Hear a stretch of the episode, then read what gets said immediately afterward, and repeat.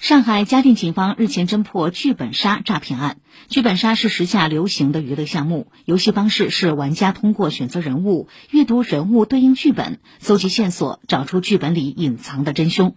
上海一个剧本杀游戏店铺的经营者汪先生结识自称同行的男子孙某，两人很快成了朋友。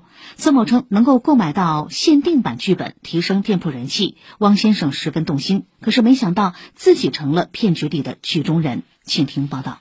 小汪经营一家剧本杀游戏室，经营状况很一般。孙某自称是剧本杀从业者。交谈中，孙某指出，小汪店铺中剧本数量太少，而孙某有渠道能买到限定版剧本。小汪觉得，谁能得到这样的剧本，客流量一定会稳步上升。有他的一个渠道拿到这些本，那我们想心里也需要。小王说：“限定版剧本往往在一定区域内独一无二，自然能吸引顾客。他当即转账七千元，委托孙某采购剧本。可几天过去了，小王没有等来限定版剧本，孙某则自称遭遇生活困境，急需用钱，找小王前后借款一万多元。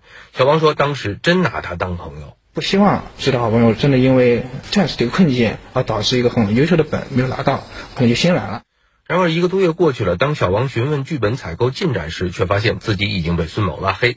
小王向公安机关报案，警方很快将嫌疑人孙某抓获。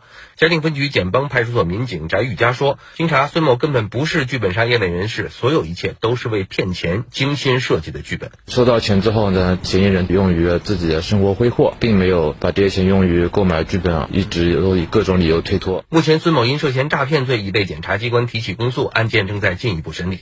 以上由记者马。”遵义报道。